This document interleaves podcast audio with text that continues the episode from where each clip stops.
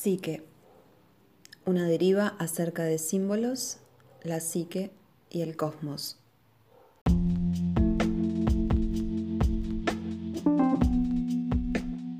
El hombre fue desarrollando la conciencia lenta y laboriosamente, en un proceso que necesitó incontables eras para alcanzar el estado civilizado, que arbitrariamente se fecha con la invención de la escritura hacia el 4000 a.C. Y esa evolución está muy lejos de hallarse completa, pues aún hay grandes zonas de la mente humana sumidas en las tinieblas. Lo que llamamos psique no es en modo alguno idéntico a nuestra conciencia y su contenido. Quien quiera que niegue la existencia del inconsciente supone, de hecho, que nuestro conocimiento actual de la psique es completo. Y esta creencia es claramente tan falsa como la suposición de que sabemos todo lo que hay que saber acerca del universo. Nuestra psique es parte de la naturaleza y su enigma es ilimitado. Por tanto, no podemos definir ni la psique ni la naturaleza. Solo podemos afirmar qué creemos que son y describir lo mejor que podamos cómo funcionan. Por lo cual, completamente aparte de las pruebas acumuladas por la investigación médica, hay firmes bases lógicas para rechazar afirmaciones como no hay inconsciente. Quienes dicen tales cosas no hacen más que expresar un anticuado misoneísmo, miedo a lo nuevo y lo desconocido. Hay razones históricas para esa resistencia a la idea de una parte desconocida de la psique humana. La conciencia es una adquisición muy reciente de la naturaleza y aún está en periodo experimental. Es frágil, amenazada por peligros específicos y fácilmente dañada. Como han señalado los antropólogos, uno de los desórdenes más comunes producidos entre los pueblos primitivos es el que llaman la pérdida de un alma, que significa, como la denominación indica, una rotura perceptible o más técnicamente una disociación de la conciencia. Entre tales pueblos cuya conciencia está en un nivel de desarrollo distinto al nuestro, el alma o psique no se considera unitaria. Muchos primitivos suponen que el hombre tiene un alma selvática, además de la suya propia, y que esa alma selvática está encarnada en un animal salvaje o en un árbol, con el cual el individuo humano tiene cierta clase de identidad psíquica. Esto es lo que el eminente etnólogo francés Lucien. Lévy-Bruhl llamó participación mística. Posteriormente retiró ese término por presiones de las críticas adversas, pero creo que sus críticos estaban equivocados. Es un hecho psicológico muy conocido que un individuo puede tener tal identidad inconsciente con alguna otra persona o con un objeto.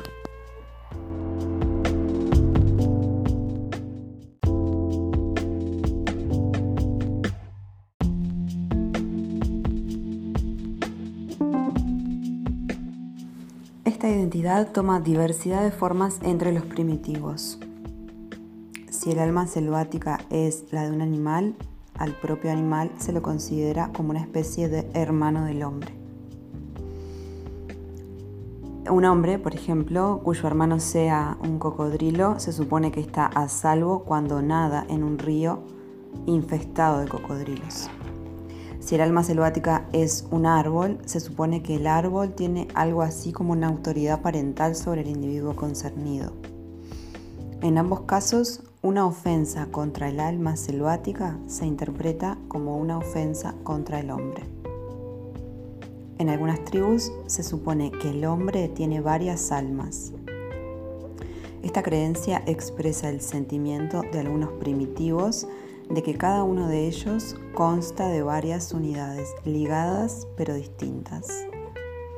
Esto significa que la psique individual está muy lejos de estar debidamente sintetizada. Por lo contrario, amenaza fragmentarse muy fácilmente con solo los ataques de emociones desenfrenadas. Mientras que esta situación nos es conocida por los estudios de los antropólogos, no es tan ajena como pudiera parecer a nuestra propia civilización avanzada. También nosotros podemos llegar a disociarnos y perder nuestra identidad. Podemos estar poseídos y alterados por el mal humor o hacernos irrazonables e incapaces de recordar hechos importantes, nuestros o de otros, de tal modo que la gente pregunte, ¿pero qué demonios te pasa? Hablamos acerca de ser capaces de dominarnos, pero el autodominio es una virtud rara y notable. Podemos creer que nos dominamos, sin embargo, un amigo fácilmente puede decirnos cosas acerca de nosotros de las cuales no sabemos nada. Sin duda alguna, aún en lo que llamamos un elevado nivel de civilización, la conciencia humana todavía no ha conseguido un grado conveniente de continuidad. Aún es vulnerable y susceptible la fragmentación. Esta capacidad de aislar la parte de nuestra mente es una característica valiosa. Nos permite concentrarnos sobre una cosa en un determinado momento, excluyendo todo lo demás que pueda reclamar nuestra atención pero hay un mundo de diferencia entre una decisión consciente de separar y suprimir temporalmente una parte de nuestra psique y una situación en la que esto ocurre espontáneamente sin nuestro conocimiento o consentimiento y aún contra nuestra intención. Lo primero es una hazaña civilizada, lo último una primitiva pérdida de un alma o aún la causa patológica de una neurosis.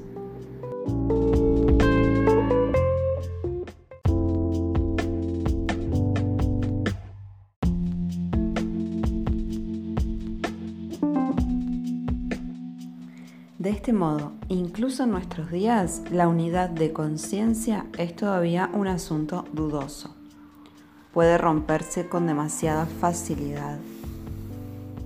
La capacidad de dominar nuestras emociones, que puede ser muy deseable desde nuestro punto de vista, sería una consecución discutible desde otro punto de vista, porque privaría a las relaciones sociales de variedad, color y calor. Es ante este fondo donde tenemos que revisar la importancia de los sueños, esas fantasías endebles, evasivas e inciertas. Para explicar mi punto de vista, desearía describir cómo se desarrolló durante un periodo de años y cómo fui llevado a concluir que los sueños son la fuente más frecuente y universalmente accesible para la investigación de la facultad simbolizadora del hombre. Sigmund Freud fue el precursor que primero intentó explorar empíricamente el fondo inconsciente de la conciencia.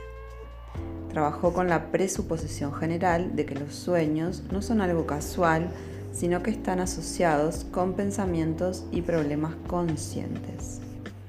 Esta presuposición, por lo menos, no era arbitraria. Se basaba en la conclusión de eminentes neurólogos como Pierre Janet de que los síntomas neuróticos se relacionan con cierta experiencia consciente. Hasta parecen ser zonas escindidas de la mente consciente que en otra ocasión y bajo circunstancias distintas pueden ser conscientes. Antes del comienzo de este siglo, Freud y Breuer habían reconocido que los síntomas neuróticos en la histeria, cierto tipo de dolor y la conducta anormal tienen, de hecho, pleno significado simbólico. Son un medio por el cual se expresa el inconsciente, al igual que lo hace por medio de los sueños, que, del mismo modo, son simbólicos. Un paciente, por ejemplo, que se enfrenta con una situación intolerable puede provocar un espasmo siempre que trate de tragar. Entre comillas, no puedo tragarlo, no puede tragarlo.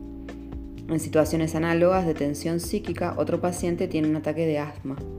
No puede respirar el aire de la casa. Un tercero sufre una peculiar parálisis de las piernas, no puede andar, es decir, ya no puede andar. Un cuarto, que vomita cuando come, no puede digerir cierto hecho desagradable. Podría citar muchos ejemplos de esta clase, pero tales reacciones físicas son solo una forma en la que los problemas que nos inquietan pueden expresarse inconscientemente. Con mayor frecuencia encuentran expresión en nuestros sueños.